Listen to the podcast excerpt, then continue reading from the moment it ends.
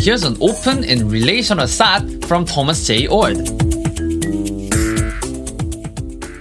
Farhan Shah is a Muslim and an open and relational philosopher and theologian.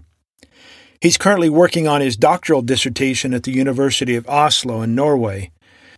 Farhan has been especially influenced by the Muslim philosopher Muhammad Iqbal.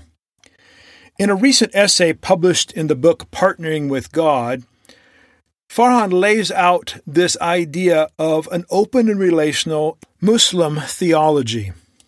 He writes these words One of the most exhilarating visions of Iqbal is his understanding of our futures as an open possibility.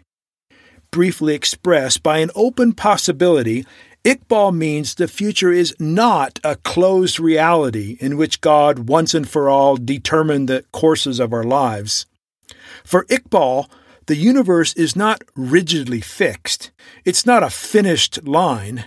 Rather, it's a line in the process of becoming. And in this creative process, human beings have the possibility to become God's partners.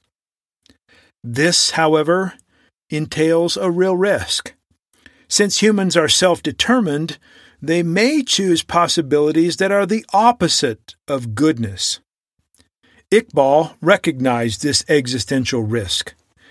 I paraphrase him like this, says Farhan.